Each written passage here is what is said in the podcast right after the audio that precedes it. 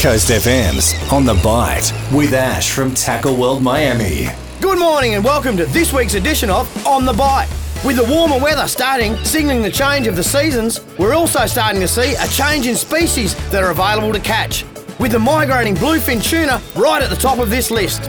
We've already seen catches of this topwater speedster, anywhere from the forty metre mark all the way in to our five fathom bank.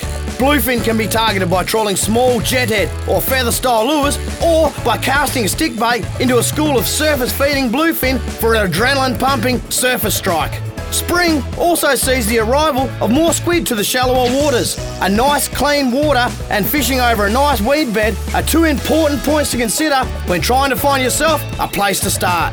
We should also start to see some better catches along our groins and beaches. Now most of last week's fresh water has passed through. With favourable weather this weekend, fingers crossed we all end up with tight lines. And as always, remember, every day's a good day for fishing. For Tackle World Miami, Coast F M's On The Bite.